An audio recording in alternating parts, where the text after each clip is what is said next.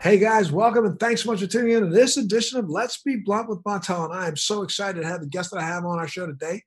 He is the founder and CEO of the Humboldt Seed Company. He's the expert on creating new strains and has been breeding cannabis and working to restore rivers and salmon populations in Humboldt County, California for over 20 years. With a deep foundation in Humboldt County and a strong affinity for the community, he's founded several nonprofit organizations, most recently, Nature Rights Council, an environmental organization led by Humboldt's indigenous youth. Nathanial Pennington, thank you so much for being a part of this show today, man. Thank you, Montel. I'm I'm really honored. Oh man, I'm I'm honored to have you here. You've been a uh, you know a thought leader, and not only a thought leader, but a, but a industry leader because I think you set the standard that a lot of these people all over the country are going to have to try their best to attempt to meet. And I really believe that people should try to meet your standard. Not that, you know, I'm trying to build competition for you, but until we fix state laws, unless you're ready to jump into every single individual state, and I, I want to talk a little bit about that, but you know, um, we got to make sure that we can replicate this same attitude and affinity for and love for the plant the way you have. So thank you for all you do, sir.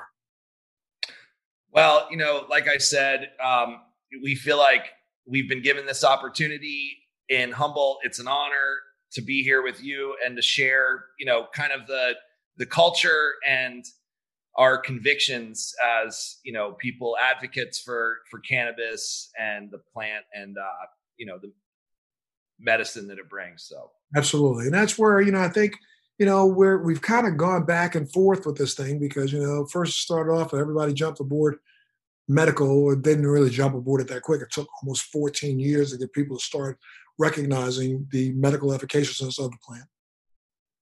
And then immediately people jumped by all those who had done all the groundwork to provide efficacious medicine.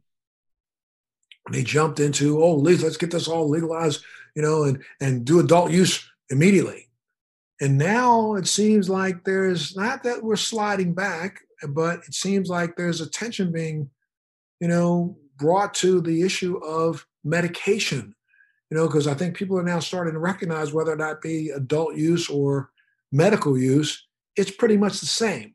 Almost anybody who's drawn to this plant, whether they admit it or not, probably have an underlying medical reason why they were drawn there in the first place. They wanted to get off alcohol because it didn't do what they were expecting it to do for them. So they shifted over to cannabis and said, oh, wow, you know, this is really helping me relax. It's really helping me sleep. It's really helping some of my pain. It's helping to ease some of the tensions of the day. It's easing some of the tensions of aging. Those are all medical reasons. Whether or not we admit it or not, that's another thing. But when you know we look at states who are trying to pass this adult use thing, recreational, we find that the majority of people who show up in the lines to get the recreational cannabis are people who were the former medical cannabis users. So I'm so glad that there are people like you that are paying attention to trying to provide the most efficacious seeds that we can actually use to grow efficacious medicine. That's really what's important. Let's let's back up a little bit, my friend. I mean, what inspired you to get involved in you know farming cannabis to begin with? Well, you know, I I as a young you know, as a youth, let's just say I had interest in cannabis and whether, you know, to your point, whether I knew it or not, it was something that helped me and it provided me, you know, a relief from whether it's, you know, just the stresses of modern life or whatever it might be. But coming here to Humboldt County, which, you know, for folks that may not know, has been, you know, for decades and decades has been this mecca of of cannabis, whether it was clandestine cannabis or you know as we move more into the the light, uh, what we have now. So being here, I, I didn't exactly come to Humboldt from you know New York and Philadelphia to become a cannabis farmer, but getting here, it was part of the culture and having you know had this love for cannabis already, it it kind of just was you know a natural progression for me. And of course, I was only 18 years old when I got here, so you know, there was still a lot of, uh, it was my formative years, let's just say. And, you know, I also spent quite some time studying salmon biology and, and working in the field of salmon restoration. And so the breeding aspect of cannabis, which is somewhat scientific, kind of dovetailed really well with the scientific work that I was doing for our local rivers and, and particularly the salmon. When you first got to Humboldt, that's what you worked in. You were working in salmon restoration and and genetically trying to help, you know, salmon, you know, I guess evolve to be hardier and sustain some of the damage that mankind had done. And then that's what trans you use that same kind of knowledge to say, hmm, this is something we ought to do with this plant, right? Yeah. And of course, you know, back in the late 90s, we were just, I mean, the first time I voted uh, in a, you know, the first time I voted as a US citizen, I voted for medical cannabis in 1996 in California. And uh, a hero of mine, someone that I actually got to, to know, Dennis Peron, was the primary author of that initiative. He was uh, an amazing person. We lost him about two two two and a half years ago but um you know it's he i i credit that work that he did in the bay area um you know he was in the the gay community there and you know there was a lot of of pain and suffering from you know things that affect every one of us like cancer and you know chronic disease and and HIV was something that was you know still a, a major problem. A lot of the you know modern uh, treatments that we have didn't exist in the late 90s, and so you know cannabis and and as a pain relief mechanism it's just it was a no-brainer and it was so great to see that kind of coalesce in california and you know create this medical cannabis um, reality that that we've lived in, and I believe that we really do still live in. I mean, I think a lot of people don't remember that. You know, back then, uh, Dennis's activism was really born out of the fact that he was turned down for participating in the program that had started out at the University of Mississippi that our government was funding research for way back then. People don't even recognize the fact that you know this isn't new. We act like you know what, what's that all of a sudden in the last five years cannabis all of a sudden took off at the government level, but most people don't even know that the US government filed for its own patent in 1999 and gave itself a patent in 2002 for CBD, something that no one talked about for another 14 years. And back then, you know, we did start that program at the University of Mississippi. Uh, that was a compassionate care program that literally was initiated by a lot of people that were in the gay community who were suffering from the ravages of HIV and needed something for relief. And you know, then the first Daddy Bush, you know, uh, had implemented the compassionate care program that ended up and is still being funded today uh, through the University of Mississippi. And I know that you know when they cut it off, that sent a lot of people scrambling. And Dennis was one of those people who was scrambling, trying to figure out how can I have access to, and started working as hard as he did in California to make this available to all people suffering from maladies that needed this kind of medication. And that's something that I think, you know, we lack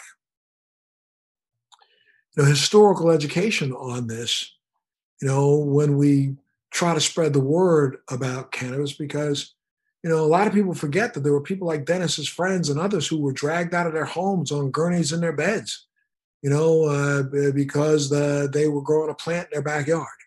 And, you know, now we don't even think in terms of how to recognize that contribution. We're just moving forward, you know, as greedy in some cases as we can be. I'm so glad that you're doing what you're doing.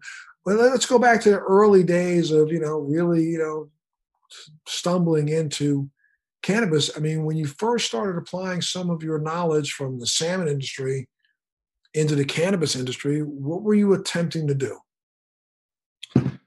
Well, it was interesting because you know we specialize in cannabis breeding and making seeds, and so there hadn't been. And, and don't get me wrong, because I always I don't want to ever come off like I'm discrediting all of the breeding that was done you know, even in places like India, and Nepal, and and historically, you know, there's been a lot of work on the cannabis genome, but you know, since prohibition, it hasn't been able to be out in the open and we haven't been able to share knowledge and and openly, you know, publish research and things like that that, you know, we're always doing that in the scientific community.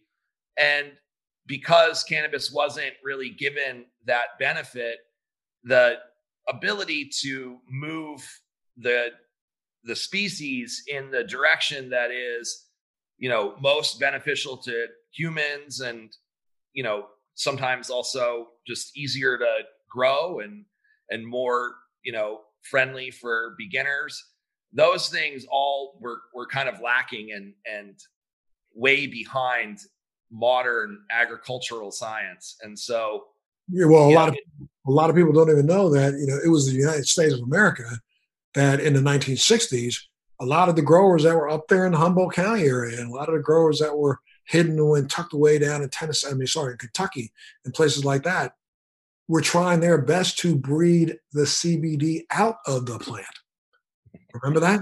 I mean, I think, you know, there was back in the early, late, or mid to late 60s and early 70s, everybody was trying their best to see if they could breed the highest level THC that they could. That's the reason why we've seen the THC levels rise from, you know, 2%, 3%, and then in the 70s to 7 and 8%, and then the 80s to 9 and 10%, to now these 17 and 18 plus percentage points for THC, which is really unnecessary. So have you been, did you jump into this fray to try to see if you could rebalance the plant back to, you know, the original seven species that the, you know, the good, or good earth gave us? Yeah. Well, we did recently partner up with uh, California's largest Native American tribe, uh, the Yurok tribe, and they just so happen to be largely based here in Humboldt County.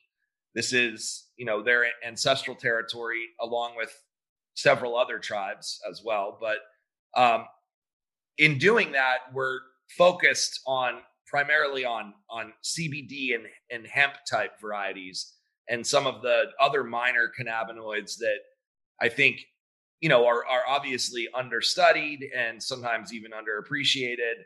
So um, that's been a, a lot of fun and that's been kind of really rewarding for us. We did start kind of working in the CBD world around four or five years ago, six years ago, even I think when when we developed a variety with uh, a local person here, a guy named Willie G, who has um, pretty severe cerebral palsy and always had used cannabis and really enjoyed CBD for you know to to help him. He doesn't take a lot of the you know like opioids and things that he gets offered. And so he he relies heavily on cannabis and he finds that it it helps him to not you know he has less side effects from it. And so we have uh, the willie g's cbd variety that we've been working on for quite some time. And you know I, I have to agree with you there's so much more to cannabis than just the thc which everyone focuses on and it, it is a little unfortunate that with uh, recreational cannabis, most states require that you know producers like us. I mean, we're primarily a seed producer, but we make flower as well, and we the the THC level has to be so prominent, almost as if it's it dictates completely how the cannabis will affect you. Whereas I think most experienced cannabis users know that there's much more to that. And so saying, you know, this cannabis has 25 or 30% THC, that one's going to get you, you know, affect you so much more than something that only has 10 to, you know, 15, but has a, an unique array of terpenes. Uh, if you've ever firsthand experienced that I think most people know that you know there are there's a huge entourage effect that comes to play in cannabis. And we have a lot to learn, but you can't simplify it down to just the one molecule. People have known this for over 30 years. Back when Raphael Mechoulam discovered this and discovered the endocannabinoid system and recognized the different receptors involved and recognized that he didn't know it all, even when he even explained it to us that there's CB1, CB2 connectors that, you know, CB1 seem to attract and are the receptors that are available in our brains that and also some of our peripheral t- uh, organs. But CBD or THC is primarily absorbed by CB1 connector, but the CB1 is also, you know, um, responsible for interpreting some of those other cannabinoids, and they do that at the same time. Same thing with CB2. You know, uh, the the the the connectors that we see in our peripheral organs actually have the ability to absorb and, and, and are antagonized by THC, but they're also antagonized by CBG, by T, CBD or CBD, CBN, several of them. And I, I think you're absolutely right. We have just barely started scratching the surface of the viability of all of the component parts of this plant, including the flavonoids, including, like you say, the terpenes or terpenes, which we know have been studied. Terpenes have been studied now for 40 years, especially in other plants. So it's not like, you know, this is something brand new, but now there are people out here trying to act as if it's brand new. Let's go back to, you know, the, did you first set out to develop different strains or did you set out to develop the different content, the, the ratio content of, you know, the different cannabinoids and the terpenes? What was your initial mission? You know, I always believed in kind of using your your gut and you know how some dietitians to say you know if it if it looks good and it tastes good for you then it's probably good for you you know obviously minus certain things. But um we we started out without labs. So we didn't have any no lab would take a sample of cannabis in 1997 and 98 and i think some of the first labs in california opened up in the early 2000s and so you, you really just had to breed using your your instincts and your better judgment.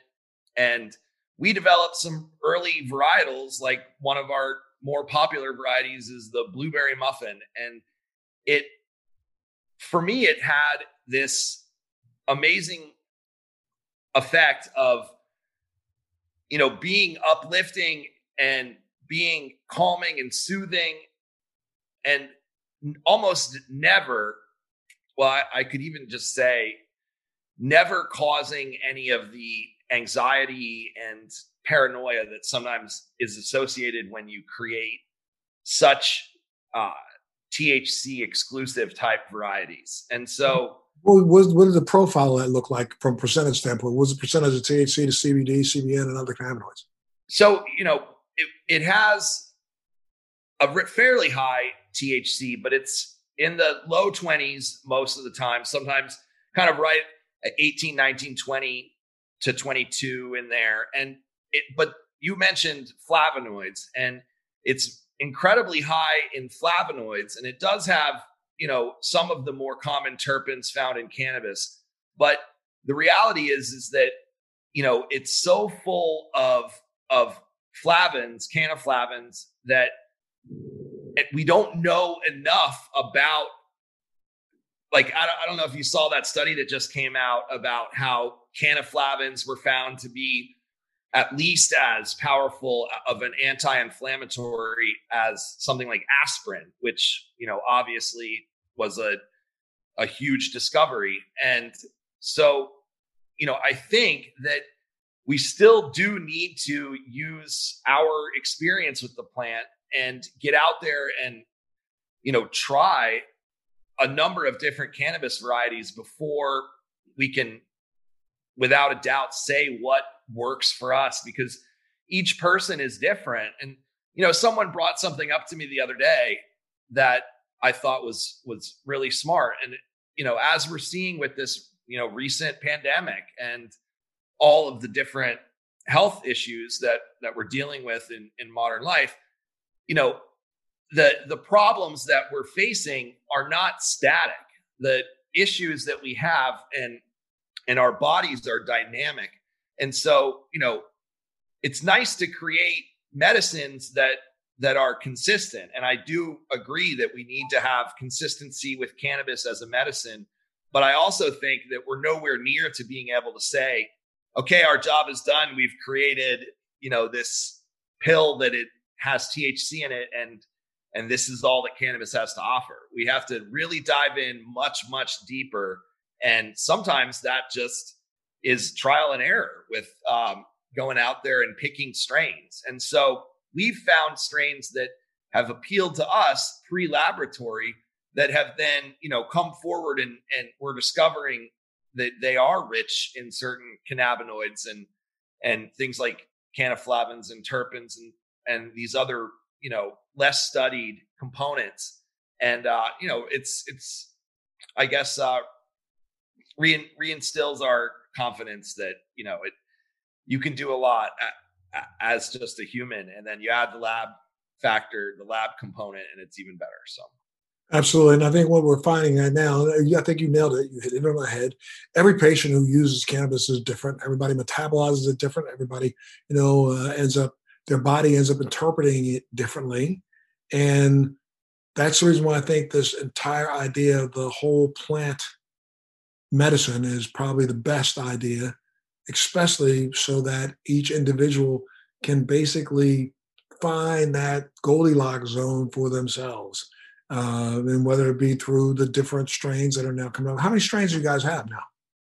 Well, if you include our our hemp variety that we co-produced with the Yurok tribe, I think we're around 55 varietals and 10 of them being uh, hemp varieties or CBD rich varieties, should I say, and then the other around 45 being THC types. Gotcha. Well, now, how can growers benefit by using Humboldt seed? I mean, you know, there's lots of companies that are producing seeds out there. What what makes yours different so that people understand? Well, you know, I think that it, it, one thing I can say for sure is that being here in Humboldt County, which you know I mentioned earlier, is this mecca of of cannabis and where a lot of things innovation in the industry eh, have come from here. And so we certainly kind of, no one it we're kind of held to a high standard as being sort of the seed company and Humboldt and you know when something doesn't work for people when the you know the seeds are not consistent enough let's just say or, or whatever problems people aren't shy about bringing them to our attention. So we you know kind of are sort of in the gauntlet of cannabis growing here. And uh, we're proud to say that you know we've been given the best seed company in humboldt award for five years in a row and and so on and so forth. We are the largest seed company in California actually getting out and growing the plants. Um, and you know, we've got quite the uh, diversity. We don't just focus on one thing, and so you know, we've also got auto flower varieties, which I think um, one thing that we're really we really care a lot about is that people can grow their own cannabis if they so choose and we really, really hope that as um, you know, legalization sweeps the nation, which I I think is inevitable, but um, you know, sooner than later, hopefully.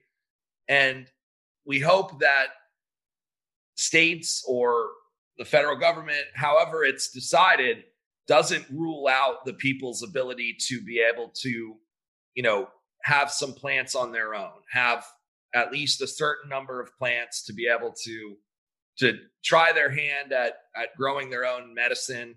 And uh, so we we try to not only just you know service the larger agricultural industry here in California but kind of keep our um, you know devote as much ten- attention as we can to the the small the little guy let's just say or the mom and pop or the people just wanting to grow you know literally grow their own medicine.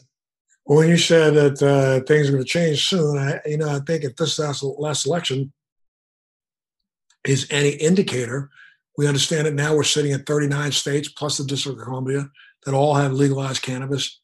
Uh, that brings us to, you know, almost what 81, 88% of the country that has legalized cannabis. And seems ridiculous that the rest of the country won't follow suit. But I think you've got some diehards out there that are going to drag their feet as hard as they can and leave fingernail marks down the highway just because. Has nothing to do with any reality. It's just because. The same way we're seeing people fight back now against the will of the people.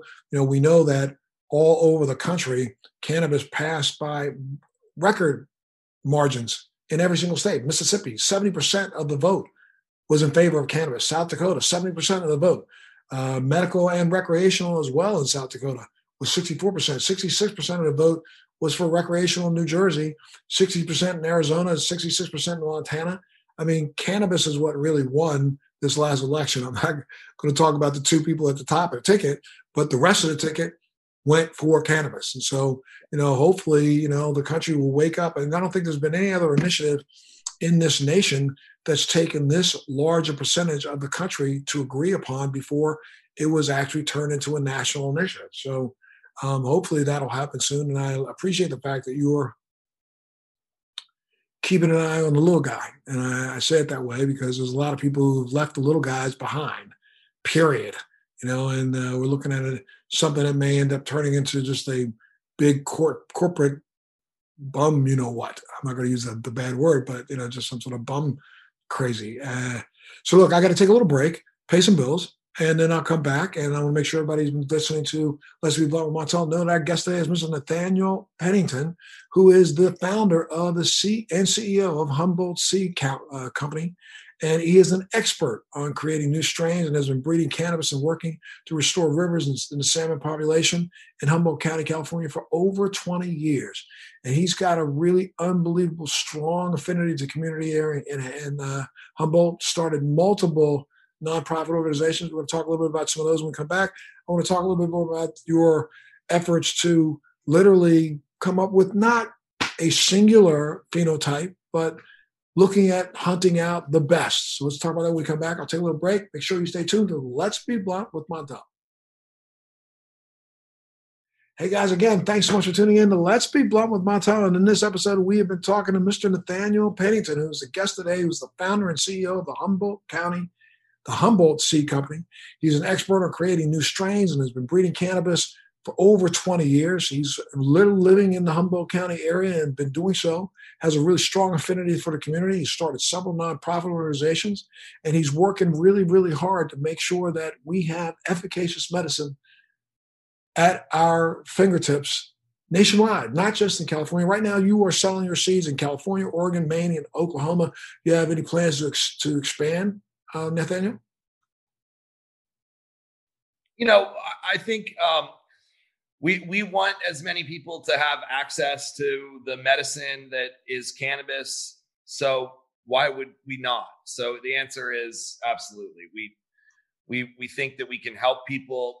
You know, I started this company because people kept ask kept coming back year after year and saying, "Boy, those seeds that you gave me last winter you know turned out to be the my best plants this year and and so i didn't set out to make a bunch of money with cannabis seeds. I set out to help people. And i feel like if we're if that ever veers from the course i'm going to lose interest real quick. But so far we've been helping the crap out of a lot of people to grow some really good cannabis so. And now you you uh, are you restricted in selling? I guess your seeds aren't a certain percentage of THC and CBD because it's not been created yet. It's a CBG. So can you sell seeds in all 50 states if you chose to? Well, it's definitely a gray area. And uh, if there's any like really hotshot attorneys out there listening and they could give me an answer, I would love to hear from them. But, you know, as of now, we interpret the law that basically we grow we we have the hemp seed program that we do with the local tribe here and those seeds because of the 2018 farm bill those seeds will become, you know, definitely uh, hemp type cannabis with, you know, although rich with CBD and many beneficial qualities, unfortunately, you know, not able to have any of the THC component. Um, but we have kind of stuck within the state by state law with the THC varietals. And we kind of feel like that is the intent um, that the Farm Bill came across with. But it is, like I said, it is really a gray area. And I'm not going to say that, you know, the seeds haven't made their way all across the world because they do. And, and, you know, to be honest, that uh, it's something that we we don't mind seeing that. So, you know, it, it's uh, it's interesting the space that we're in and the time that we're in, and I look forward to a lot more clarification. But for now, you know, we're following all of the rules that California has set forth, Oklahoma and Oregon and Maine, and you know, we're going to enter as many markets as as we have the bandwidth to be able to. It seems kind of crazy to me, though, that you could be banned from selling a product that at the time of sale is not the product that's illegal. I mean, you know, seeds do not, plants do not turn into THC for six weeks, you know, so six to seven weeks. And so, you know, I mean, if that's the case, that's like, I would say that you, you know, if, if they were trying to come after you for selling a seed, then you could go after people for raising a baby. I mean, if a baby was going to end up being a thief when they're 16 years old, then you should arrest the baby when the baby comes out of utero. God, uh, really? Is that really what we're thinking about here? It's just something kind of stupid to me. I don't know. Maybe I'm maybe I'm, I'm thinking too hard about this, but it just seems to me that you know the product. If I crushed up all the seeds you sold me, uh, there wouldn't be any THC in them. So therefore, why right. would it be illegal? Yeah, we do. You know, we do test the seeds, and they. You're absolutely right. They don't have any THC in them at all. Uh, it's, I guess, what they turn into that um, there would potentially be concern about. But, but yeah, I mean, there are a lot of interpretations of that, and there's a lot of people that that are, you know, taking a, a we're maybe we are just sometimes more scared because we had to live through you know years and years of prohibition and you know in humboldt county and we had helicopters that would you know fly all over the place and and then raids that would you know and and a lot of this i think people sometimes think maybe they saw a netflix thing or something like that but humboldt is a very small it's a community place and oftentimes the volunteer fire and rescue chief was a little bit of a cannabis grower and a connoisseur and and that was the kind of thing where you know when when the raids were happening and and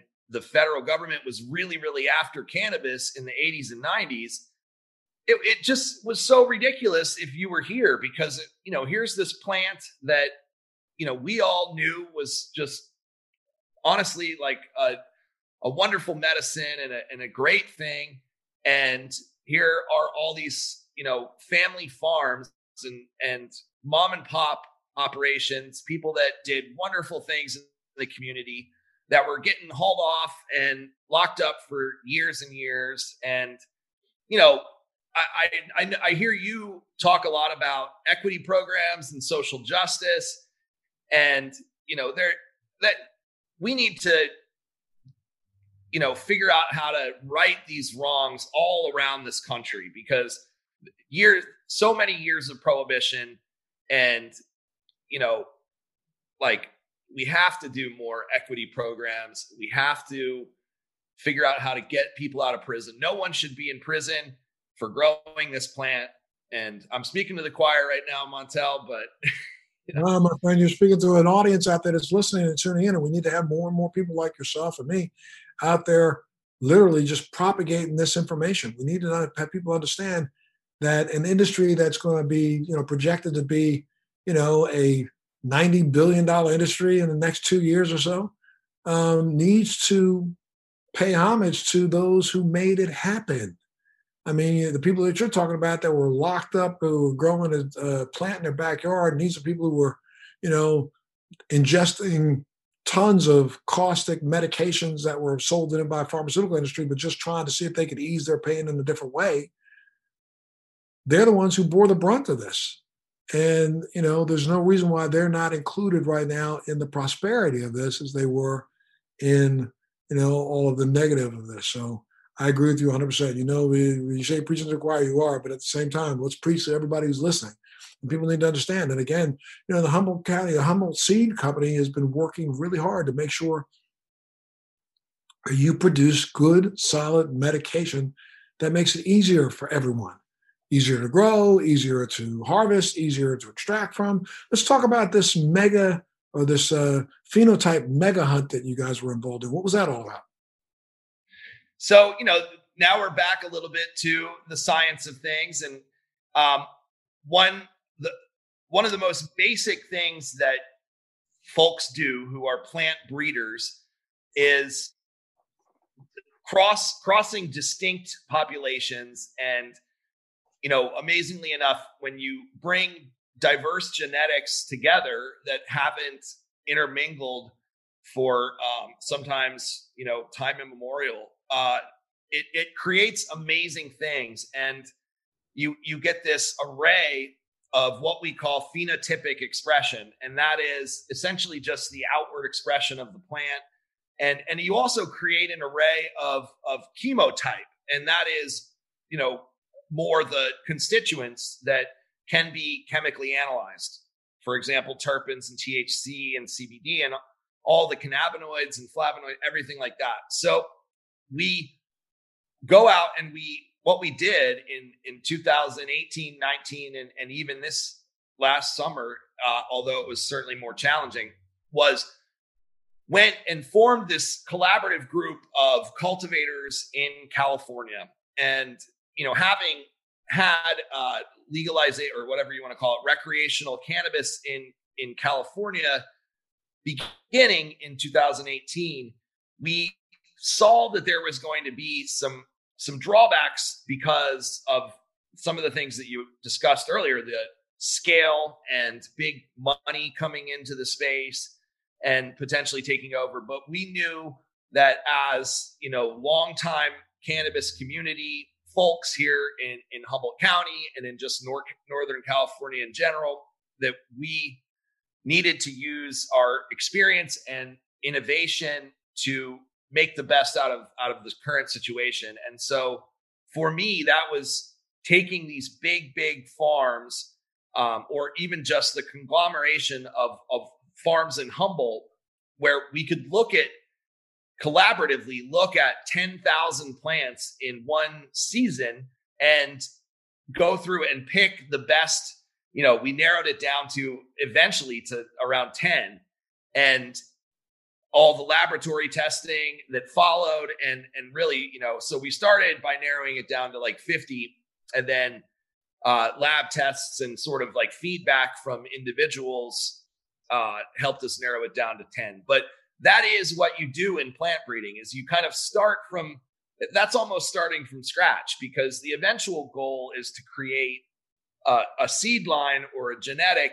that can consistently produce uh, that type of expression or phenotype and, and chemotype so that people can plant something out in their garden and know that they're going to end up with their intent. And, um, but to begin, you really want to look at uh, a huge array of different expressions. And so that was amazing. Um, I felt lucky to be able to work with, you know, so many different other groups in the industry. We had nurseries involved, we had dispensary owners and dispensary workers. And of course, we had, you know, just cannabis, avid cannabis consumers. Uh, a couple big reggae acts came along with us. And, and, you know, it was just a great, um, it was kind of a, a long weekend that, that we ended up finally sort of having this judge you know, judging all 10,000 plants. And not everybody got to see 10,000 plants and certainly not smoke 10,000, but but we did go all over the county. Um, even some in Mendocino too. And boy, it was an amazing time. And and so we've just continued that effort, and we continue to kind of narrow down this these giant populations and and find really really special cultivars or strains as we call them in cannabis and then um, make them into seed form or even just release them uh, as a clone or a rooted cutting and uh, it, it's been amazing it's been an honor and I, I, think if folks are more interested they can check out our website and look we've actually made uh, i think around 45 minutes so kind of a short film about all of that effort and it's it's interesting. It's fun to watch. I think. And are you planning going to do it each year? Yeah, so we've been doing it each year, and this last year, of course, with the pandemic, um, presented challenges. So we didn't, you know, go look at ten thousand and have a, a group um, weekend meeting together to do it, but we've still, you know, actually, I'm sitting here at our office and our licensed facility in Eureka, California. And later today, I'm having uh, a group from Humboldt Farms come in, and we're still rating all of the different types. This is actually some data that I printed out this morning. So, you know, we're we're kind of a data-driven company and but at the same time, you know, we're still like you got to enjoy the cannabis to know, you know, what you want to choose and what how you want to direct your breeding. Once you once you choose, let's say, you know, a phenotype that you like, I mean, they clearly you do the the analytical work on it. Have you noticed that that particular, you know, phenotype can then be replicated by any grower that grows it? One, two. Once it's replicated, does it elicit a similar response in those who consume it? across the board, or do each person who consumes it kind of have their own response? That's a really good question. Um, you know, to your to your first question, an interesting thing that is is a study, although inadvertent. Um, it's a competition where we we've actually provided genetics for the competition for the last two years uh, in in collaboration recently with a local nursery called Hendricks Farms. But basically, we create a strain that we feel like has a bunch of redeeming qualities, and we hand it off to uh, Hendricks Nursery, and then they propagate it and clonally. So that means that every single, you know, they they make hundreds of them, and every single one is absolutely genetically identical, and then that's given to let's just say 100 farmers, you know, around 100 farmers, they all grow it. And then all of the cannabinoids and the terpenes and every bit of chemical analysis that we're capable of in, in this day and age with science is performed on that those individual entries because it is a competition and then that data is all compiled and people are awarded on their you know strengths and so to your point as to can every grower affect the genetic and how it um, expresses itself? And the answer is 100% yes. Like, you know, we had the same varietal, the same clone, sometimes produce 30% THC, which is a very, very strong, you know, as far as THC goes, all the way down to 15%. And so there is a lot to be said about the cultivator and and I'm not saying that the 30% variety is always better because sometimes the varieties that were lower percentage actually had a, a, winning amount of terpenes. And so, you know, we had in our 2019 competition, someone actually had 5% terpenes in their cannabis, uh, in their sample. And that is you know almost unheard of. That's definitely one of the highest terpene contents that that the laboratory has ever seen. So they retested it and and sure enough it was over slightly over 5% which and and so that's interesting. To your second point how will it affect people? I think that it also does affect people differently, but I, I definitely think that, you know, when we're going and looking and choosing cannabis that we want to purchase, consume, whatever, that I, I do believe that you can take a lot of those the the lab results and use them to help inform your decisions. But I don't think that people should always just take it as sort of the you know end all be all for for what to choose. Correct. Well, I, I, agree with you when you talk about the fact that you know 15% THC to a 30% THC doesn't necessarily always elicit a higher buzz. People seem to believe that that's what happens, but that's not necessarily true. It may lengthen the duration of your euphoria, um, but is the intensity truly different? That's for the individual, I guess, to interpret for themselves. And, and until we do more and more research, we won't know the answer to that question. Um, you know, let's talk a little bit about about uh, you've created kind of this this idea between you know regular plants and feminized seeds, regular seeds and feminized seeds. Why don't you explain what that is? Sure. So, uh, cannabis, uh, a lot of people, I think, are really accustomed to just seeing the female version of the cannabis plant.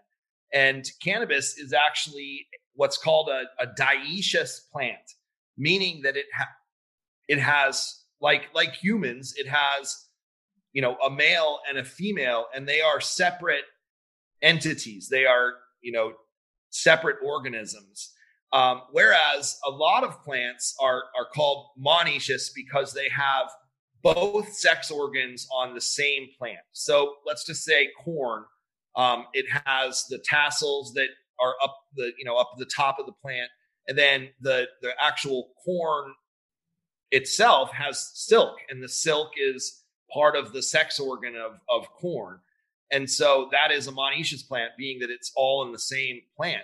So um, when you propagate cannabis from seed, oftentimes in nature, and that is one of the things that's caused cannabis to be evolutionarily plastic a little bit more than other varieties because it actually having that male and female entity causes genes to to actually mix more in the wild than they would if if it's a a monoecious or a perfect flower. So that has caused cannabis to evolve faster in a way even in in the wild or even in a place that was more you know like in in the himalayas where it's grown a lot in the foothills and uh, by more you know indigenous kind of grows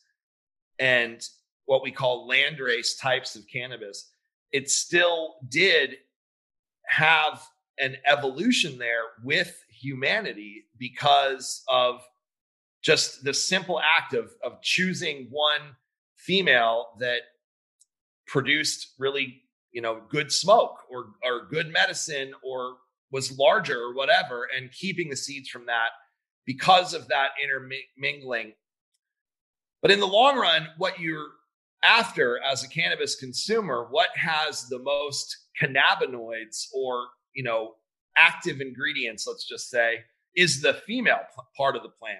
The male mostly just produces a lot of pollen and the pollen you know in nature blows around and, and gets onto the female. So we're more as human hu- humanity is more attracted to the female cannabis plant. And so one thing that we've uh, helped to develop and and are producing now is seeds that are female only or 99 you know 0.8% female in in our research. And so that is convenient for the backyard grower because now they don't have to learn you know early stage sex identification for you know horticulture and for cannabis in specific.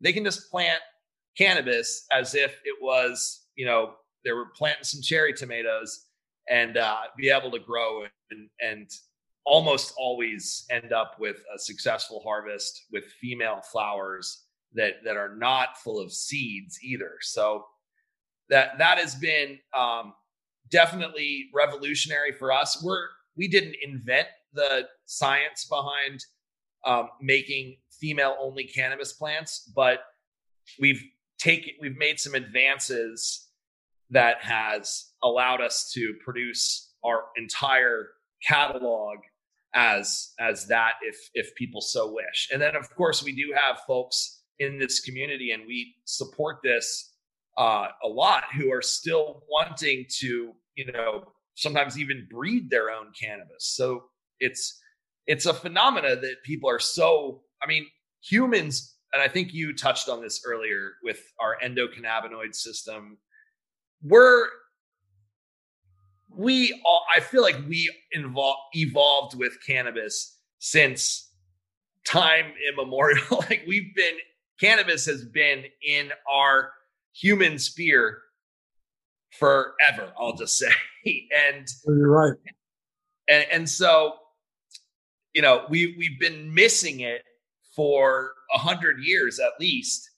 And uh I, I almost feel like it's you know it's like we're being reunited with our family when we get back together with this plant a lot of the time. Even if people never in a million years thought that they would ever oh i don't you know smoke weed and and i get that because you know there's conservative people all over the place and we don't want to alienate those folks because sometimes you know everybody needs medicine and everybody needs help sometimes in this world.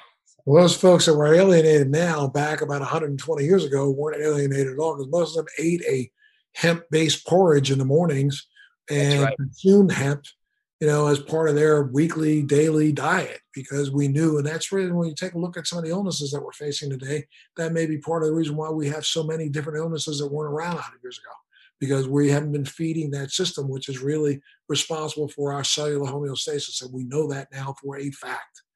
Um, you know, I'm going to run out of time quick, but I, I want to get into some of the, the social justice work that you've been doing, um, especially the, uh, in Humboldt County with the indigenous peoples there. Why don't you talk a little bit about that?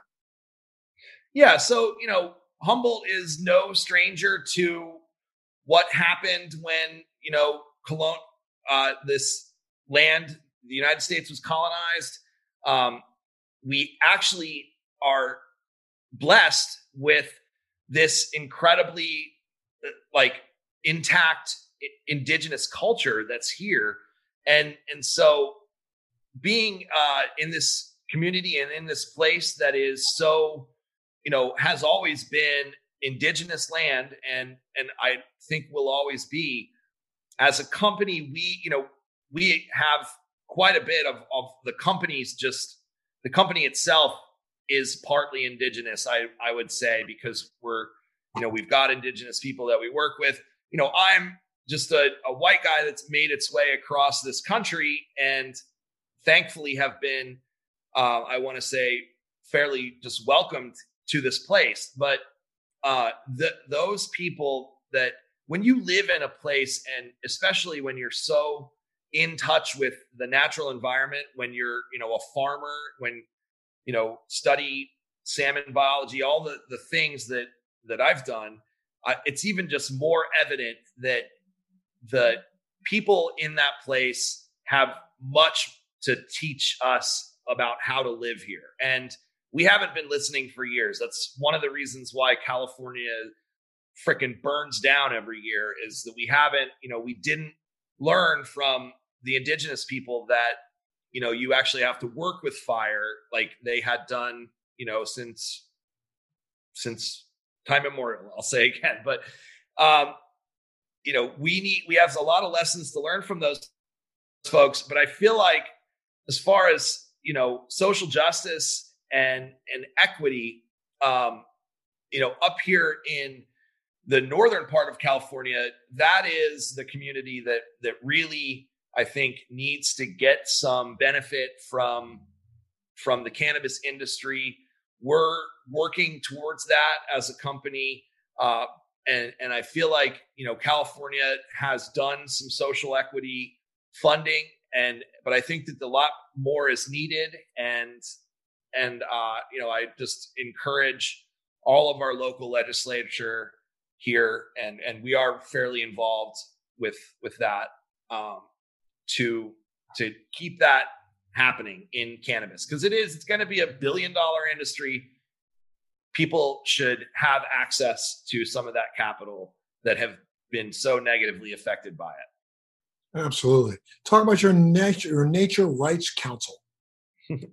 yeah, so that is uh, a small nonprofit organization that we founded about six years ago, and you know the seed company really just helps to provide administration because we don't believe that you know we believe that like i said the local indigenous especially the the younger generation in the indigenous community here um, is is best positioned to be leaders as you know time as they grow up. And so the nature rights council is is really just an umbrella for their projects and and we sometimes help write grants but you know we're really just dotting i's and crossing t's um, you know, sometimes the education system in this country can fail people that don't come from affluent areas.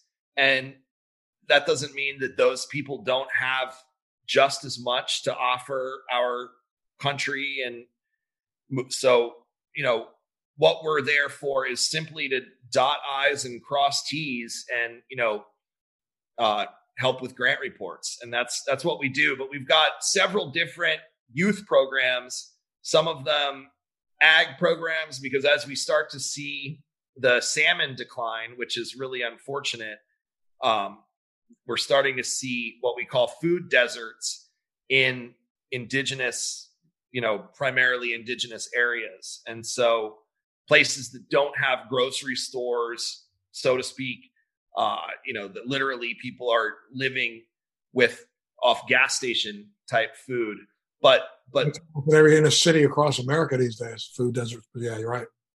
It's horrible. And so, you know, folks, they were more connected with hunting and fishing. And as some of those resources just are declining with changes in the environment, um, we are having some you know this we, we just finished a big agricultural program in uh, klamath california where you know we we put in a, a large garden but the kids really the kids do it they run the programs and they pick the direction that that we go as a nonprofit group so well, let me uh, let me ask you, what do you think uh, the next two to three years holds in store for the cannabis industry here in the United States? Let's start here first.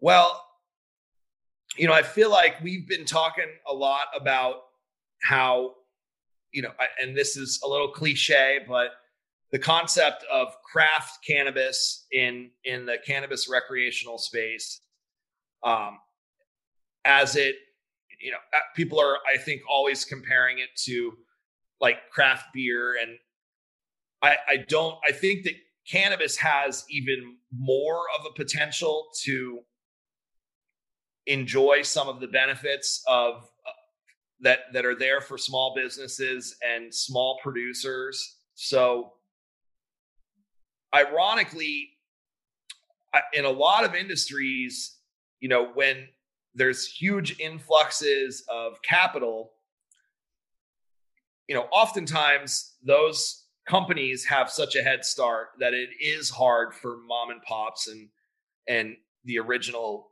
you know industry to keep up. I mean we saw that with ag across the country. But i really do think that i mean the first let's just say if the last 4 years was kind of the beginning of this real legalization move that although we saw massive investments from heavily capitalized you know stock traded companies the the track record hasn't been that they've really been the successful companies. And wait, uh, right, right there on that thought. I'm sorry, I mean to cut you off, but I mean I think you you nailed it because a lot of these companies that came in with the big funding were people who for 20, 30 years lied and said cannabis doesn't work. So how all of a sudden do you take a doctor who didn't believe in cannabis and say, now we got a company and I'll put you in charge of it to grow something that works? It can't happen. We've got all these people who have jumped up to the table because they were looking at the green rush, trying to make as much money as they could, not giving a shit about the patients, leaving patients on the battlefield, trying to make as much money as they could, and they lost touch. They lost it. They didn't understand what they were doing. They can they can build the biggest facilities in the world. They can build the biggest grows in the world. They can pump in as much money as they want into lighting, into water. That doesn't fucking matter. Doesn't matter because your heart isn't there and you didn't give a crap about this plant for 30 years while you were out there fighting against it and now all of a sudden you think you're going to make money off of it you know dude what's that old thing about be careful what you wish for? Or you know uh, uh, just the fact that you know you kind of get what you reap what you sowed. You know you sowed for 30 years and it doesn't work. Now you try to make it work and it ain't to work for you. That's karma, my friend. You know, and I, mean, I think that's what's happened in this industry. And yet, those people who were in it then saw their losses that has taken place in the last two to three years won't go back and reach out to those who started this to begin with. That's why I've had a real problem with what we claim to be social equity because it's a bunch of crap. It's a bunch of lies. Social equity isn't social equity. It's trying to buy somebody to come onto your company so you can make more money. That's not what it's about. Is social equity should be supporting those people who started this whole thing. I mean, yep. yeah. Uh, so I'm sorry, I didn't mean to cut you off, but go ahead. Well, I, that's right on. Like I exactly, and so I, I just hope that the tendency that it's shown for cannabis to just chew that up and spit it out continues. And I, I mean, I couldn't have asked for any better for these first, you know, three or four years where all of a sudden some of the original, you know, community is actually starting to reap some of the benefits and thrive a little bit. And we still got a long road ahead of us. Like we have to be you know, we have to really focus on the social equity stuff. We have to 100% follow up and make sure that it's not just, you know, a shell for another corporate takeover and that the the real benefits stay in these communities that have been so negatively affected. And and it's communities that does it because that's how you get away from, you know, having this this name on on a license and then there's a switcheroo that happens down the road and oh we can't stop that because this is america and capital and you know like but if equity is bound to community and you know benefit to you know like parts of oakland that we used to go down there and sell our cannabis and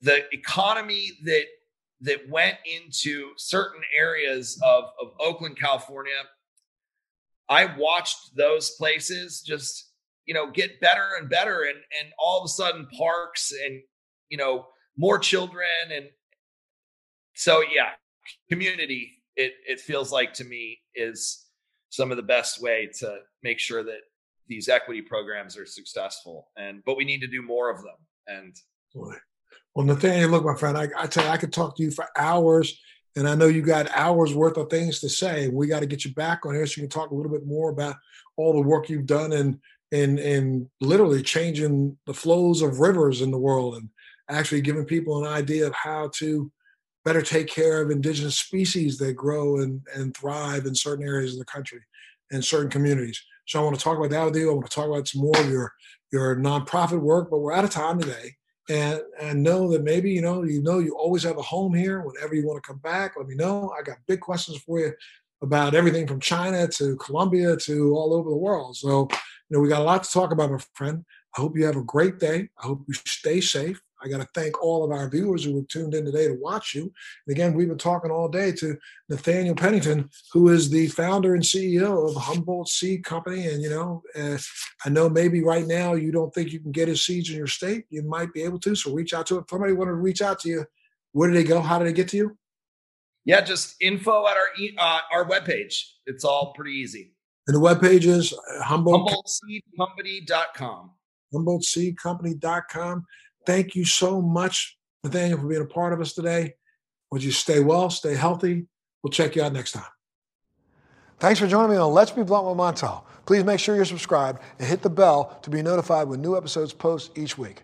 We'd love to hear your feedback also, so please send us your comments.